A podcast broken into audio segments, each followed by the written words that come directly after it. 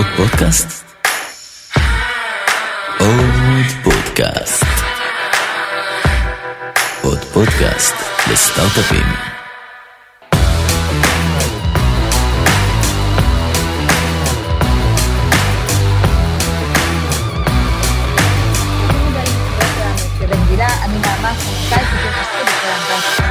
אז האמת שהעונה השנייה של הסדרה הייתה אמורה להתחיל בעוד מספר חודשים, אבל הודות למשבר הקורונה שפקד אותנו לפני כמה שבועות בהפתעה, צמחו והתחזקו כמה כאבי גדילה שצריך וכדאי לדבר עליהם.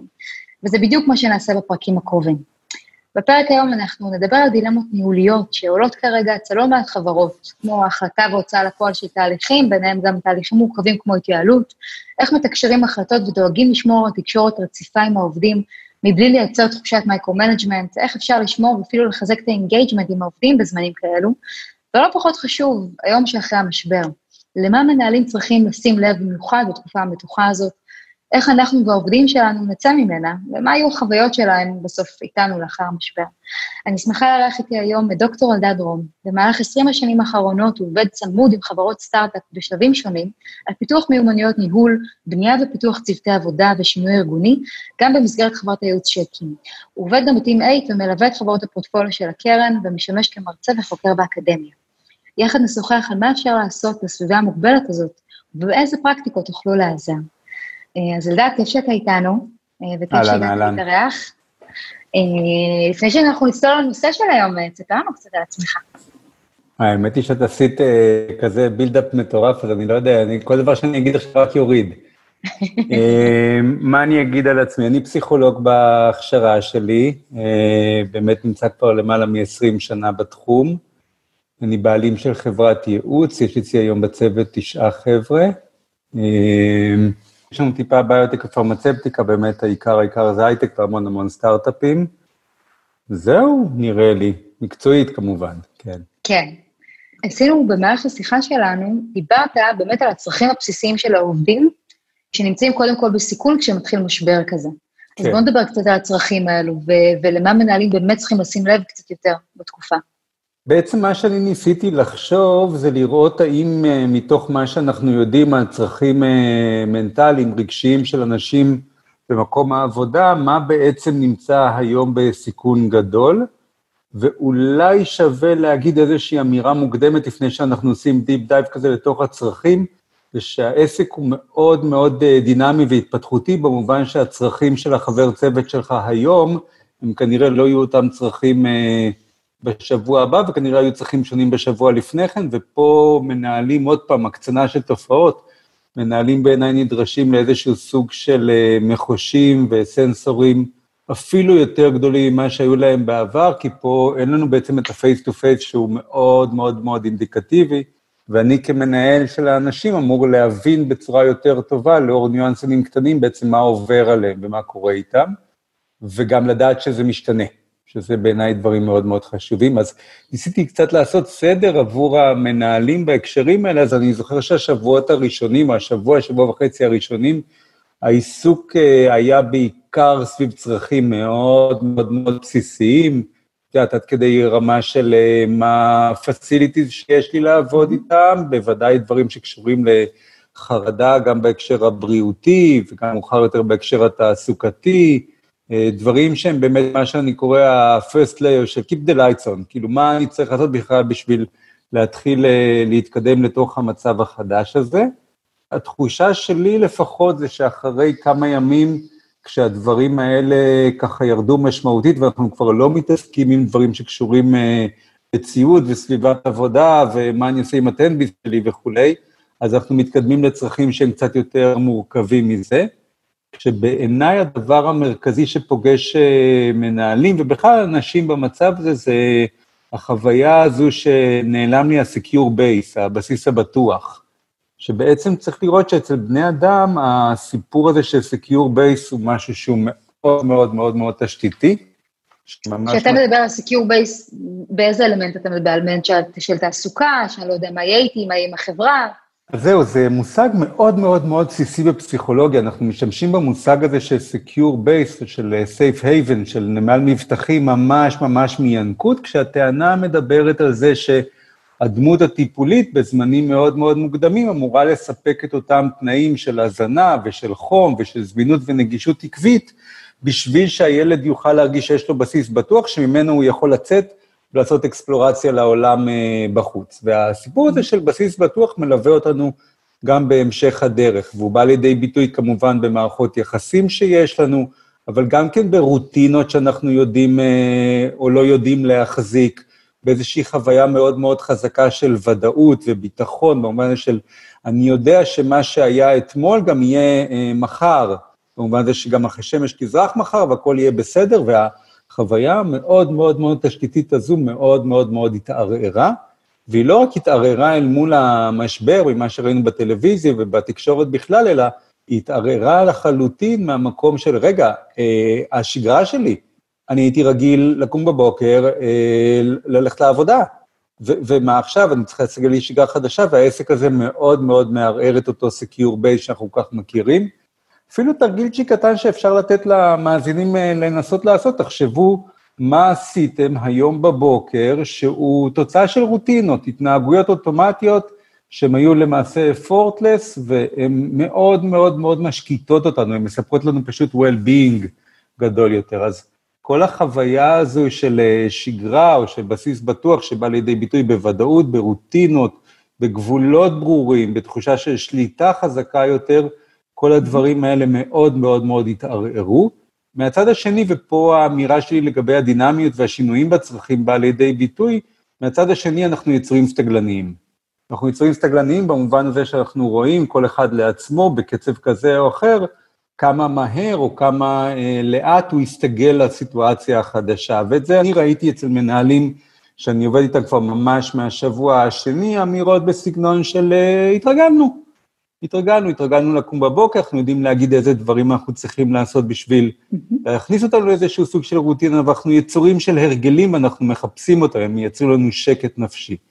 אז אני מרגיש שהצרכים האלה במובנים מסוימים קיבלו סוג מסוים של מענה. עוד פעם, אין פה one size fits all, והרגישות פה היא מאוד מאוד חשובה. קצת מעל הדבר הזה, עוד פעם, לא היררכית, אבל אה, אם אני מסתכל על הצרכים שנהיו יותר מעורערים ככל שעבר הזמן, אנחנו כבר רואים יותר צרכים שהם יותר חברתיים, אה, צרכים שאנשים, אה, הם, החוויה הזאת של להיות שייך, להיות שייך לארגון, להיות שייך לצוות, להיות שייך למחלקה, זה חלק מאוד מאוד משמעותי מהזהות העצמית שלי, מהזהות המקצועית שלי, החברות שנעלמת לי במובנים האלה שאנחנו, חלקנו לפחות, הם חיות חברתיות ומאוד מאוד מורגלים לשיחות הקטנות ולקשקושים ולרכילויות, וזה נעלם גם כן, ובתוך כל הבלק הגדול הזה של צרכים חברתיים, יש כמובן איום מאוד מאוד גדול שבא לידי ביטוי מהעבודה מהבית, וצריכים לראות שזה לא רק הצרכים החברתיים בהיבט ה... את יודעת, הביצי-בצי הזה, כאילו מה, לא נורא אם לא יהיה לי אה, קצת חברה, זה לא רק זה. אנחנו מדברים למשל על סיינטי צ'ק, מעין אה, בדיקה שאני אה, בסדר, בוחן מציאות, שאני מקבל אותו דרך פידבק, שאני מקבל אותו גם לפעמים מהקולגות שלי או מהסביבה שלי. בוא תסתכל רגע, תראה if it makes any sense מה שרשמתי פה. זה משהו שמאוד מאוד חסר לנו, והוא גם כן נכנס לתוך ההיבט החברתי.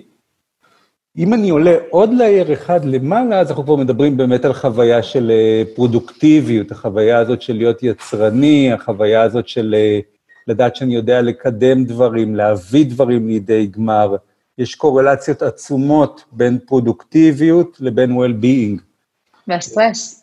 והסטרס שמתלווה לתוך הדבר הזה, שעל זה צריכים לראות שהרבה מאוד ארגונים, בעיקר, שוב, ארגונים טכנולוגיים, המעבר אצל חלקם, בוודאי כאלה שהם Cloud Native, היה פחות או יותר סימלס.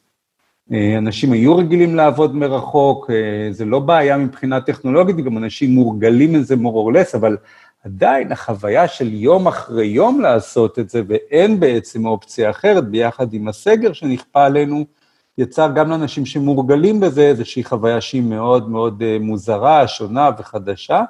שמלווה גם כן בלא מעט מתחים. אגב, אני אמרתי למנהלים, חבר'ה, עבודה משחררת. במובנים האלה, stay busy and productive.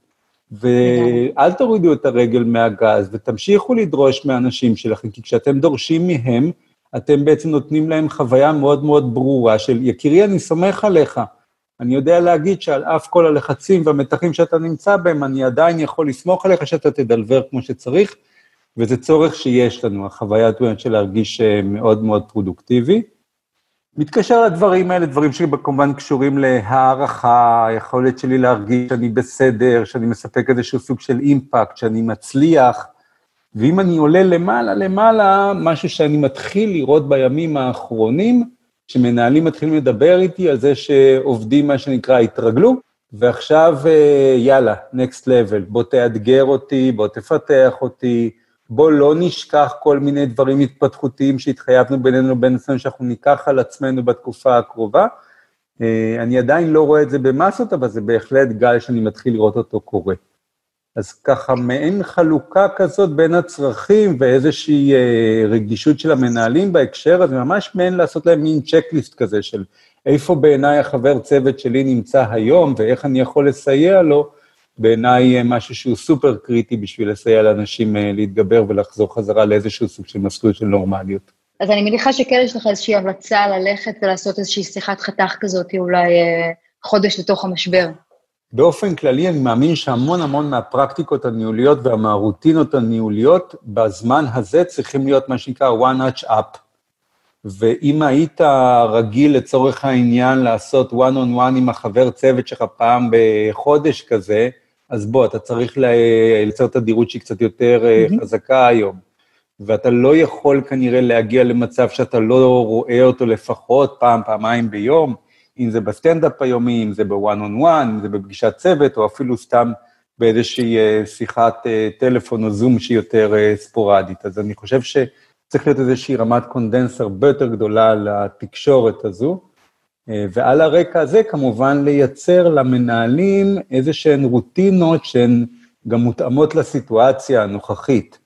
כלומר, אני אתן דוגמה למשל, אני חושב, בעיניי למשל, ה-one on one, הוא פחות או יותר הרוטינה הניהולית החשובה ביותר שיש למנהלים. ה-one on one בעיניי אה, זה לא פלטפורמה לפתרון בעיות, היא דווקא mm-hmm. פלטפורמה לחשיבה קדימה, כי פתרון בעיות ודיווחי אה, סטטוס זה בעיניי משהו שצריך להיות יותר ברמה היומיומית, כן, וצריכים לייצר את המנגנונים המתאימים בשביל זה, אם זה סטנדאפים או דיווחים שהם אסינכרונים בכל מיני כלים כאלה ואחרים. אבל הסיפור של ה-one on one הוא סיפור של relationship, הוא סיפור של engagement, הוא סיפור של development. ופה אה, מאוד מאוד חשוב לא להזניח את הדבר הזה, זה בעיניי אה, יופי של רוטינה בימים אלה, בשביל לעשות איזושהי בדיקה טובה יותר של מה הטמפרטורה של המים.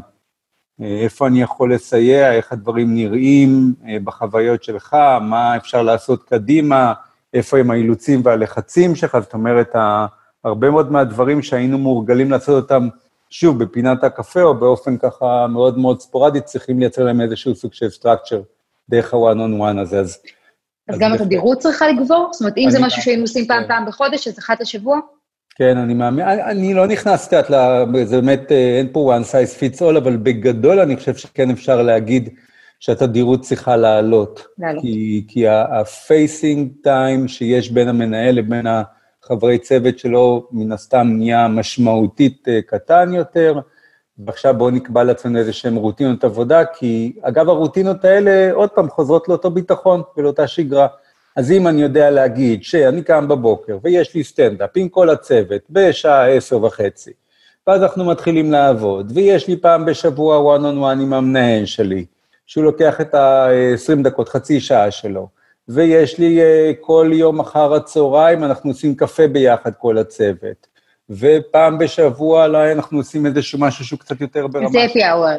כן, אז כן. כאילו, אז יאללה, נכנסנו חזרה לאיזושהי שגרה, כן. ואני חושב שעל המנהלים לעשות את זה עם אה, הדגשת יתר. אגב, היום המון פעמים הארגון גם כן מתקשה לעשות את זה, אם אתה לא תעשה את זה בחוויה בינך לבין העובדים שלך, יכול מאוד להיות שזה גם ייפול בין הכיסאות.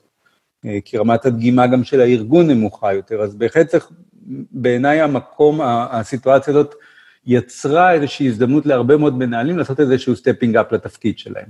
אני חושבת שאנחנו רואים גם הרבה חברות שלצד המשבר גם מגלות המון הזדמנויות מאוד טובות. Mm-hmm. ואז העובדים מוצאים את עצמם בסיר לחץ עצום פעמיים. א', כי הדרישות מהם אפילו עוד יותר גדולות, מצד שני, יש לך ציפייה לעמוד בידי מטורפים, והביטחון העצמי עלול לרדת, ו- ולצד אלו, העובדים לא נותנים לעצמם לגיטימציה, וגם, וגם הסביבה, אגב, לא נותנת להם לגיטימציה, לפתוח ולהגיד את שעל ליבם, בעיקר כי מבחינת הסביבה אתה בתקופה כזאת, צריך להכיר תודה, צריך להגיד תודה כן. שיש לך עבודה שאתה אוהב ושאתה אה, בריא, ו- ואז נוצר מין דיסוננס כזה שאין תחושה של לגיטימציה לשיתוף. אז מה אתה מציע אולי למנהלים וגם לעובדים לעשות קצת יותר טוב כדי להתמודד עם התחושות האלה אה, בצורה יותר טובה? אז אני חושב שגם פה, להסתכל על זה אה, בעיניי, איזשהו מבנה שיושב על כמה רגליים. רגל אחת, בסוף אנשים שהם אה, מעורבים הם יותר engaged. נכון. אה, ואנחנו לא, נכון שיש המון פעמים מין אנלוגיה בין ניהול לבין הורות, האנלוגיה הזאת היא טובה עד רמה מסוימת. בסופו של יום אנחנו לא מנהלים ילדים בני ארבע. והם כולם אנשים אה, מבוגרים, אה, חלקם בעלי משפחות, ואנחנו צריכים להתייחס אליהם בהתאם.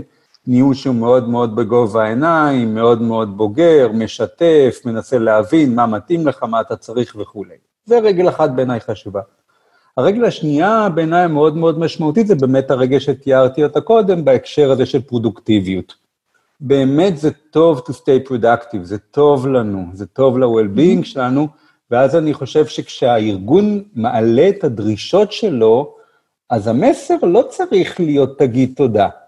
המסר צריך להיות, אנחנו חלק מהארגון הזה, אנחנו ממשיכים להיות חלק מהארגון הזה, אני סומך עליך ועל יכולות ההתמודדות שלך ועל הרזיליאנס שלך, ולכן אני מצפה ממך ל-XYZ, ועכשיו בוא נדבר על איך אני עוזר לך להגביר את רמת הפרודוקטיביות, כי לפעמים זה באמת באמת מורכב. אני רואה סיטואציות גם בזומים שאני עושה עם אנשים, אתם רואים פתאום הילדים הם מגיעים מפה, ופתאום צריכים לעשות את זה, ודיברנו על גבולות, אה, כמה הם חשובים לבני אדם, אז התקופה הזאת היא תקופה של גבולות מטושטשים ברמות היסטריות. נכון, בגלל זה צריך השחיקה היא, היא נורא קשה, כי אין, אין גם הפרדה. אגב, אני אדם שמאוד אוהב לעבוד מהבית, הוא מאוד פרודוקטיבי, אבל, אבל אין הפרדה. זה החסרון נכון. הכי גדול, בין החיים נכון. האישיים לעבודה. נכון. והרמת שחיקה היא הרבה יותר גדולה אפילו ממצבים רגילים, שהם לא נכון. בזמני משבר.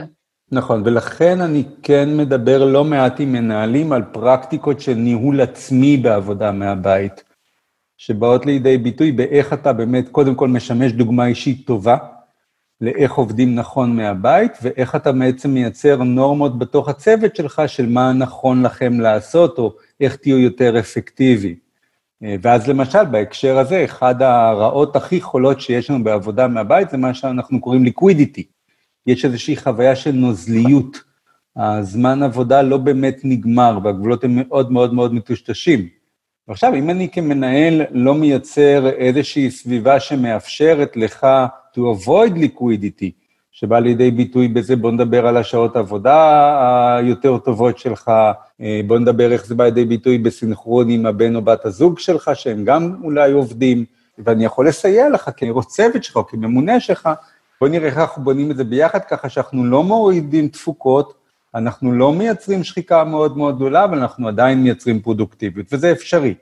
זה אפשרי. זה דורש פשוט חשיבה, זה דורש גמישות, זה דורש התאמה, אבל אני מאמין שההדדיות עובדת פה טוב, ואם החברי צוות ירגישו שהמנהל שלהם באמת אה, קשוב לצרכים שלהם, רגיש, אבל כן שם להם את האילוצים הארגוניים ומדבר על מה אנחנו צריכים לעמוד בשביל לעמוד בזמני הדליברים שהתחייבנו אליהם, אז אני חושב שההדדיות תעבוד והחבר'ה גם ייתנו כתף בזמן הזה.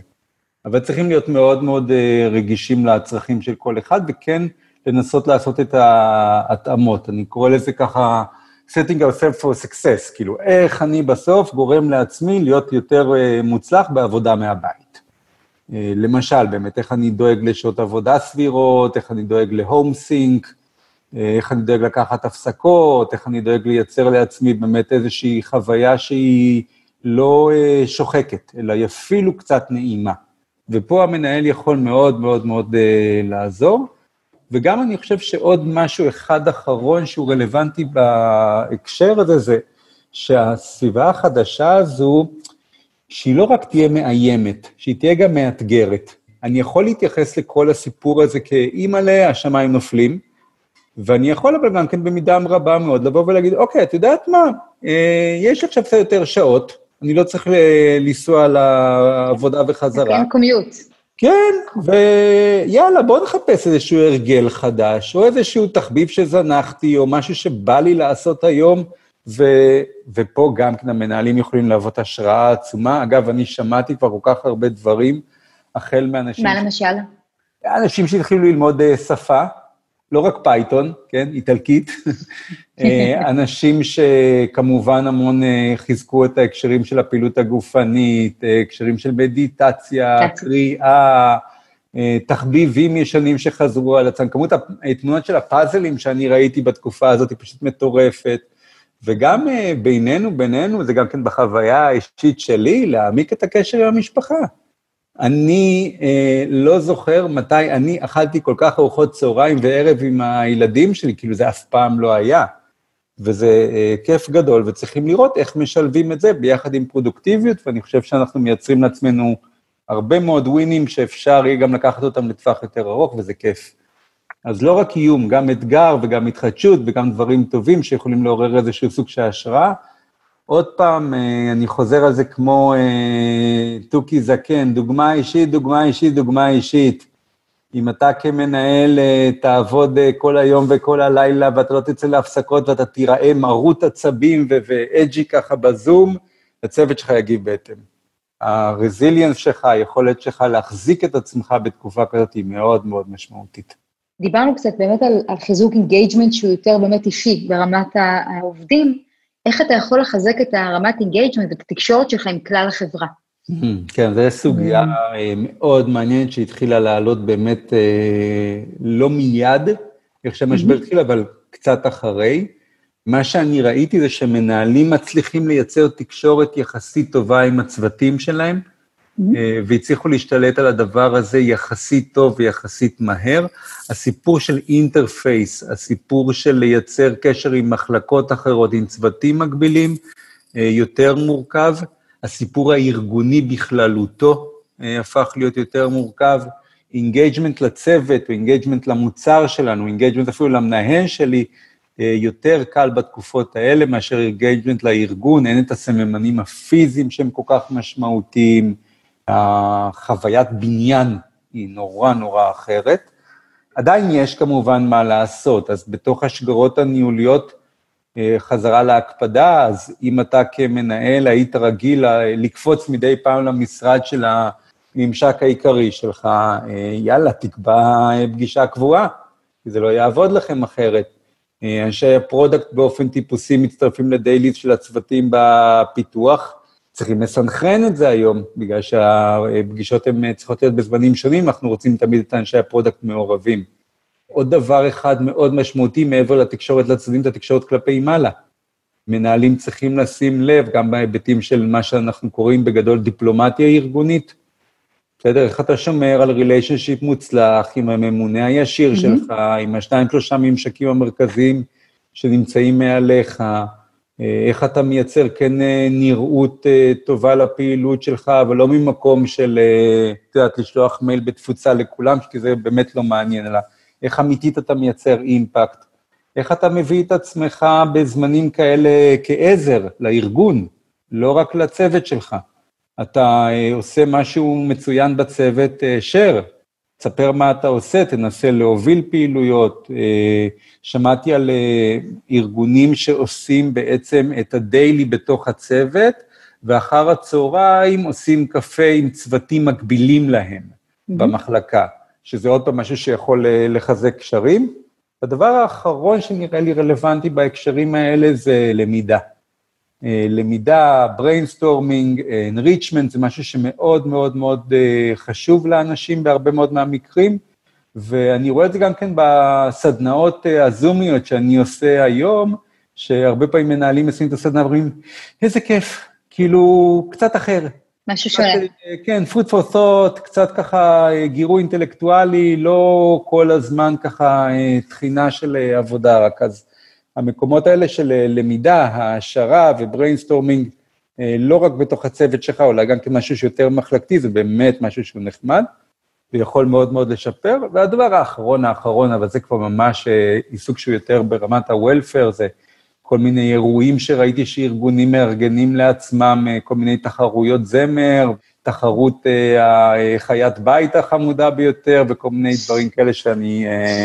יש אה, דילמה מעניינת בהקשר הזה דווקא, שיש חברות שמחליטות לתת איזה משהו לעובדים, אתה יודע, או ערכה עם אינגרדיאנס לארוחת צהריים, ואז מבשלים ואחרי זה אוכלים ביחד, כן. או קפה ומאפה יש כאלה ששולחים, כן, כן. חלק שולחים ואוצ'ר כזה לפיצה, שזה נורא נחמד.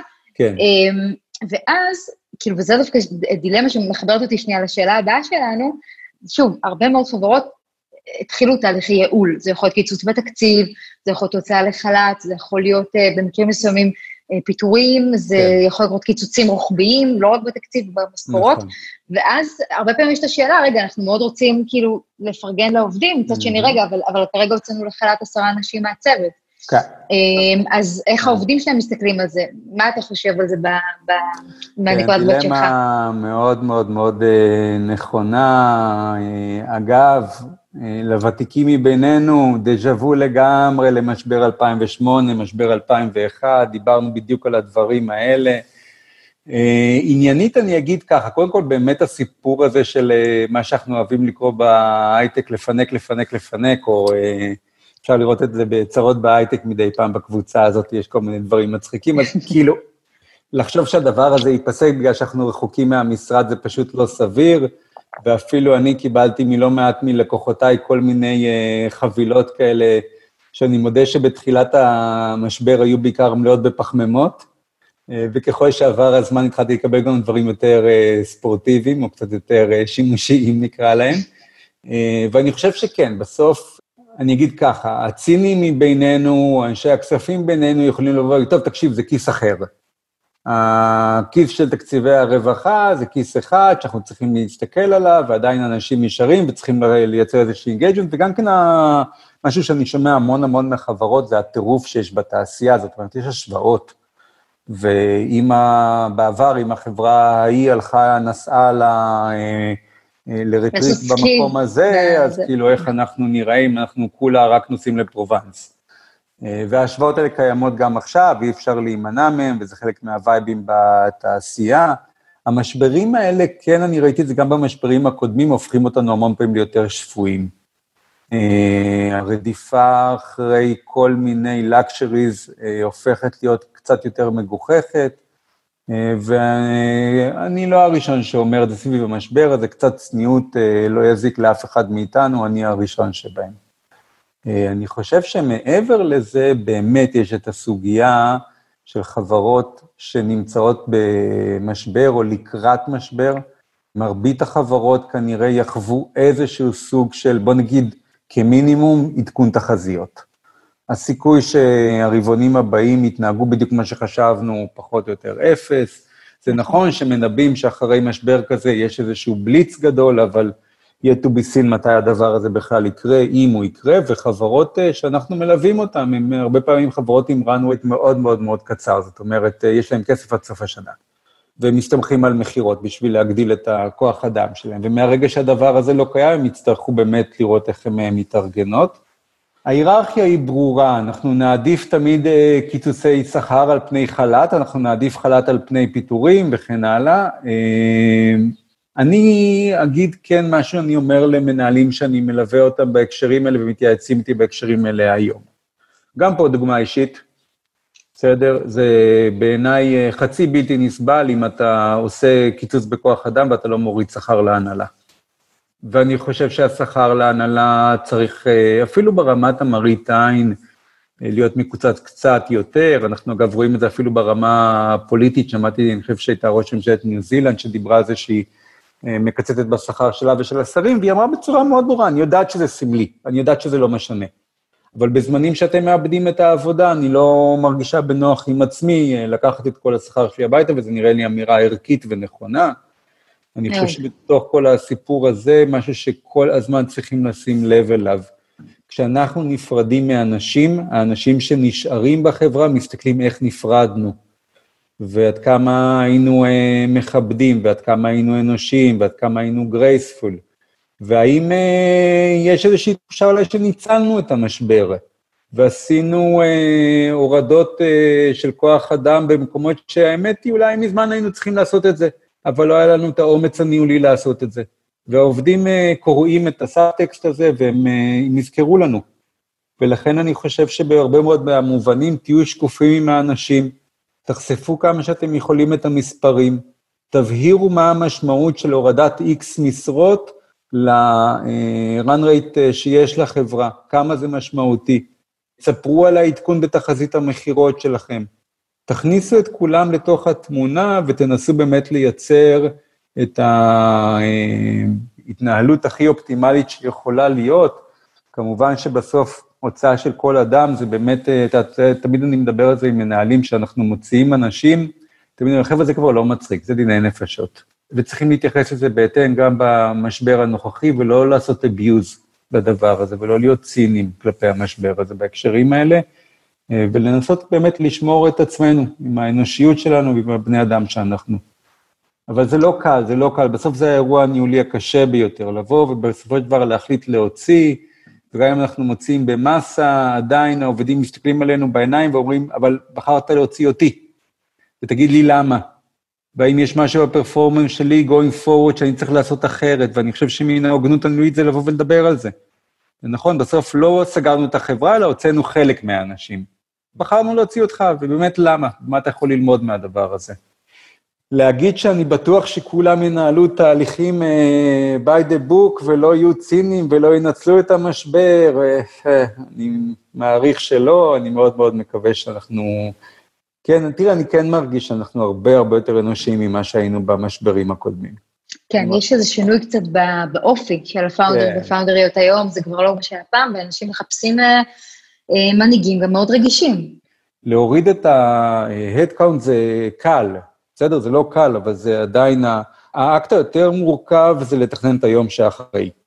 איך אני ביום שאחרי נמצא עם capacity ארגוני מספק, שמאפשר לי להתמודד עם האתגרים שלי בעולם שכנראה הולך להיות יותר מורכב. בהמשך לזה גם יש התחבטות תמיד מאוד גדולה, אה, האם לעשות את הצעדים האלו באמת בבת אחת או בכמה גלים. עכשיו, כן. ברור שרוב החברות היו מעדיפות לעשות את זה בבת אחת, נכון? אתה כן. רוצה לשדר לארגון שמי שנשאר הוא בטוח, ו- ואין מה לדאוג ועשינו את מה שאנחנו צריכים mm-hmm. לעשות, אבל אנחנו בתקופה של אי-ודאות. גם אם אנחנו נתאושש מהר, חלק גדול מההייטק הישראלי, ותלוי בשוק האמריקאי, mm-hmm. אז יכול להיות שלא תהיה מניעה של גלים דומים ברבעונים mm-hmm. הבאים, ואז נשאלת השאלה איך אפשר להתכונן לזה. זאת אומרת, אוקיי, היה גל כזה, זה כואב, זה לא נעים, אבל אוקיי, מה עכשיו? מה קורה אם האי-ודאות ממשיכה? ברמה, נקרא לזה, הפסיכולוגית הטהורה, אנחנו מכירים את זה גם כן מכל השדה של כלכלה התנהגותית. יש עקומות שונות לרווחים ולהפסדים, ויש עקומות, פסיכולוגית אתה מתכוון, ויש עקומות שונות באמת לחוויות קשות ולחוויות טובות. באופן ספציפי, אנחנו, כשאנחנו מקבלים משהו טוב, אנחנו מעדיפים לקבל אותו במקטעים, מה שנקרא, קלאסית, אנחנו תמיד שואלים, מה את מעדיפה? לקבל 20 שקל בבת אחת, או לקבל 10 שקל עכשיו, ועוד 10 שקלים בעוד uh, כמה שעות. רוב בני האדם יחוו יותר עושר uh, אגרגטיבי כשהם יקבלו את זה בשתי פעימות. עקומת הכאב היא ממש תמונת ראי של זה. מצד שני, פה את שמה אתגר מאוד מאוד משמעותי, כי אצל לבון פרוסס, זאת אומרת, אנחנו לא יודעים להגיד לאן המשבר הזה עוד ילך, אז אנחנו כן רוצים לבוא ולראות את זה בתוכנית בגלים כזו. זאת אומרת, בואו נראה מה אנחנו יכולים לעשות בגל הראשון, אבל בואו נדבר על הגל השני. ואם אנחנו הולכים כרגע רק לקיצוצי uh, שכר, אנחנו נגיד לאנשים, תקשיבו, אנחנו עושים ככל יכולתנו בשביל שזה ייגמר פה, אבל אנחנו לא יכולים להבטיח את זה. וכשאתה הולך ובסופו של יום אתה נכנס לסוגיה שאתה צריך להוריד uh, headcount ממש, גם פה הניהול של האירוע הזה הוא סופר קריטי. כי הרי מה היה קורה לנו בעבר באירועים כאלה? היה המון המון רחש בחש במשרד, נכון. המון המון המון שמועות, והדברים אה, אה, ללא ספק הורידו פרודוקטיביות, כי יש המון קשקושים במסדרונות. היום זה קצת אחרת. אה, הייתה לי שיחה עם אחד המנכ"לים של אחד הסטארט-אפים שאני מלווה לפני כמה ימים, והוא דיבר איתי בדיוק על הסוגיה הזו, איך אני מודיע, אנחנו צריכים אה, להוריד איקס אנשים מהארגון, איך אנחנו עושים את זה. אז דיברנו על ה-whole ends meeting ומה הם המסרים שהוא צריך להעביר עכשיו, אפרופו שקיפות שדיברנו עליה mm-hmm. קודם וכולי, אבל אחר כך הייתה אה, דילמה, אוקיי, עכשיו אנחנו צריכים להתחיל, אחרי שמדברים ברמת החברה, כל אחד מהמנהלים, צריך לתפוס את החברי צוות שלו, כל אחד בנפרד, ולדבר איתם על מה עתידך, האם אתה נשאר או נכון. הולך. ואז איך עושים את זה? והוא האמת שאמר אה, טיעון אה, בעיניי לא פחות ממבריק. כלומר, תשמע, אני קודם כל רוצה שידברו עם האנשים שנשארים. כי קודם כל שהמנהלים יתפסו את כל האנשים שנשארים ויגידו להם, חבר'ה, אתם בסדר. אחר כך בואו נדבר עם אנשים שלא נשארים, אבל אז יהיה לנו ברור שאנשים שכבר, כשהתחילו לרוץ הוואטסאפים אה, של פוטרתי, פוטרתי, לפחות האנשים שאנחנו רוצים שהם יישארו יודעים שהם שידעו. בסדר. כן. וזה רעיון מאוד מאוד טוב. אגב, אה, עוד פעם אה, שינוי, במובנים מסוימים יש יתרון בלייצר force reduction במציאות הנוכחית, בגלל האי-ודאות התעסוקתית שקיימת, וגם אפילו בגלל העובדה שאין את המסדרונות. וכנראה שהרעש יהיה פחות גדול ממה שהוא היה, אנחנו זוכרים את ימי קונברס לצורך העניין, אני לא יודע אם את זוכרת את זה, עם האמבולנסים שמחכים ברחוב הברזל, כי יש אנשים שהתבצרו על הגג. אז אה, אלה תופעות שכנראה אנחנו פחות נראה בתקופה, בתקופה הזו. זאת אומרת, ברגע שהוצאת לחל"ת חלק מהאנשים, גם אתה, אתה כנראה תחזיר גם חלק מהם אחרי תקופה מסוימת. השאלה איך אתה מתקשר את זה נכון גם מול החברה, הרי מבחינת עובד, הוצאת אותו לחל"ת ולא פיטרת אותו, זה כי אתה מתכנן שהוא יחזור. מצד שני, יש דבר שקצת נגעת בו מקודם, שיש הרבה חברות, אגב, ממש לא רק בישראל, גם בעולם, אף אחד לא תגיד את זה כי זה לא פוליטיקלי קורקט, אבל כן משתמשת ב-COVID-19 בתקופה הזאת, נכון. קצת לכן לייעול ארגוני, ולהוריד נכון. קצת שומנים, ועובדים שהם לא בדיוק התאימו באפית, אז הזמן טוב. נכון. אז איך אפשר לנהל את זה בכלל? כן, יודע? נכון, אני, אני רואה את זה בלא מעט אה, מקומות. למנהלים שמדברים איתי על הדבר הזה, אני אומר, איפה היה האומץ הניהולי שלכם לפני כן? למה אתם צריכים שנגיף ייתן לכם את האליבי הזה? אה, ואם אנשים היו בלואו פרפורמנס, אז היינו אמורים לטפל בזה מראש, אבל שוב, כל מקרה לגופו, ובאמת אה, זה דיני נפשות. אני חושב שבתוך כל הסיפור הזה, מה שמאוד מאוד חשוב לאנשים אה, להביא אותו בחשבון, זה שכשאנחנו הולכים ומוציאים את האנשים, אם זה לחל"ת או אם זה הורדת שכר, משהו בחוזה הפסיכולוגי בין העובד לבין הארגון נסדק. ואתה צריך לקחת בחשבון או להכניס לתוך סט השיקולים שלך, מי הם האנשים שאתה באמת רוצה שהחוזה הזה לא ייסדק, ותקפיד שזה לא יקרה. כי הטאלנטים שלך, שאתה רוצה אותם גם כן ביום אחרי, אז תנסה לראות איך אתה מתייחס גם אליהם בשלב הזה קצת אחרת. קח בחשבון שאנשים שאתה הוצאת לחל"ת, אה, יש סיכוי שגם אחרי שהם יחזרו, הם לא יהיו איתך לאורך זמן. שוב, אנחנו צריכים לראות מה יהיה המצב של השוק וכולי וכולי, אבל סדקת משהו במשוואת ההוגנות בינך לבין אותו עובד. בסדר? בסוף יש לנו את המשוואה הזאת של מה אני נותן לעומת מה אני מקבל, והרבה מהעובדים שיצאו לחל"ת, גם אגב חלקם דיברו איתי באופן ישיר, אה, זכורה לי למשל שיחה עם מנהלת הדרכה באיזשהו ארגון גדול שאני מלווה הרבה שנים, שהיא הוצאה לחל"ת בערך יומיים אחרי שהתחיל כל הסיפור. עוד לפני שהיה בידוד, עוד לפני שהיה הכל, לכאורה הארגון נערך. עכשיו, הארגון אמר בצורה שאפשר להתווכח עם ההיגיון, אבל הוא אמר משהו בסדר, תשמעי, בתקופה הזאת כנראה שההדרכות לא, לא תהיינה, אה, ולכן אתה ראשונה לצאת. אה, היא כבר אה, בארגון הזה מעל שמונה שנים, ומנטלית היא פשוט שבורה. כי בטח אני מבינה, אבל הדרך שזה בה נעשה, סדקה אצלי משהו מאוד חזק ברמת ה engagement. אני לא יודעת מה יקרה כשאני אה, אחזור, אם בכלל אני אחזור לארגון. אז הדרך שבה אתה עושה את הדברים היא לא פחות חשובה מהמהות עצמה, ואני מציע למנהלים ולארגונים להיכנס קצת לכל הספרות שמדברת על אה, חוזים פסיכולוגיים, כי אפשר לנהל את הדבר הזה. החוזה הפסיכולוגי, רק בשתי מילים, זה לא החוזה תעסוקתי הפורמלי, זה איזשהו חוזה מנטלי שקיים ביני לבין הארגון, מבוסס המון המון על הוגנות נתפסת, והוא יושב המון המון על דברים שקשורים למראית עין, איך הדברים האלה נראים, איך מתייחסים אליי, עד כמה מעריכים אותי, עד כמה אני מייצר אה, אימפקט וגם מקבל על זה תמורה מספקת וכן הלאה וכן הלאה. אה, ואם הארגון נתפס על ידי העובד כמישהו שלחץ מדי מוקדם על ההדק, אז הדבר הזה עלול לפגוע בארגונים האלה כשהמשבר הזה יסתיים. אבל יש סיטואציות לפעמים שחל"ת זה רק צעד אחד בדרך לפיטורים. נכון. כי היינו לפני חג, וכי אנחנו רוצים לראות לאן המשבר ילך, ואנחנו רוצים לרכך את המכה, ואנחנו לא רוצים להלחיץ את שאר החברה, הרי להגיד, אנחנו מוציאים חבר'ה 20 אחוז לדוגמה לחל"ת, זה הרבה פחות מלחיץ מלהגיד אנחנו מפטרים. גם אם אנחנו יודעים שאנחנו נפטר אותם בהמשך. מצד שני, אתה בא ואומר, חבר'ה, צריך להיות הוגנים.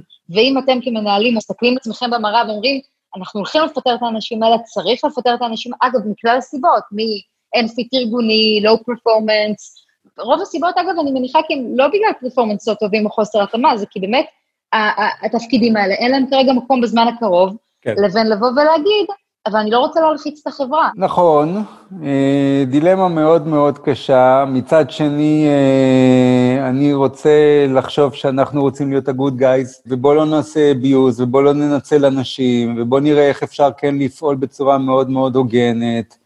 אה, אגב, הוגנות אפילו פרואקטיבית, אפשר לבוא למישהו ולהגיד לו, תשמע, היית, אתה יודע שאני לא מרוצה ממך כבר הרבה מאוד זמן, אני כרגע לא מפטר אותך, כי אנחנו יכולים להרשות לעצמנו לא לפטר אותך, אבל אה, בוא, תתחיל לעשות אקספלורציה, ואגב, חברות היום מגייסות. יש חברות שמגייסות. נכון. במשורה, נכון, במספרים אחרים, אבל יש חברות שמגייסות. לא נכון. כולם עצרו גיוסים, ממש לא. וזו נכון. אה, הזדמנות טובה. וגם מעדיף... אולי אפשר שנייה לעצור ולעזור, וכן להמליץ וכן לנצל את ההזדמנות באמת שהרבה חברות מגייסות ולדחוף. לגמרי, הזה. לגמרי. בסוף, את יודעת, עם כל הפרקטיקות והמתודות והעקרונות הניהוליים, אין יותר טוב מ-common sense ולב חם. ולהפעיל אה, שיקול דעת, בסוף להגיע באמת למקום הזה של פיטורים, זה למעשה באמת אמור להיות המוצא האחרון האחרון. נכון. טוב, הייתה שיחה מרתקת, אין לי מה להגיד, נראה לי אנחנו, אם הדבר הזה ימשיך, אנחנו נמצא את עצמנו עושים פולו-אפ. כן, כן, לא, לגמרי, לגמרי. על הליירס, נכסה את הליירס הבאים, אה, ואני אגיד לכם בינתיים תודה רבה, אני יודעת שהיית איתנו, ועל הזמן, על התובנות. אה, ואני אגיד גם תודה לגוגל פור סטארט-אפס על התמיכה האונגולית, כרגע אנחנו מקליטים את זה בזום ולא בקמפוס, אבל אנחנו נשוב אה, לקמפוס, אני מקווה, בהקדם. תום וגיא, ותודה לכם המאזינים. תודה, תודה, היה לי כיף. נתראה בפרק הבא, היה אדיר. תודה רבה. ביי ביי, תודה. ביי, בשמחה.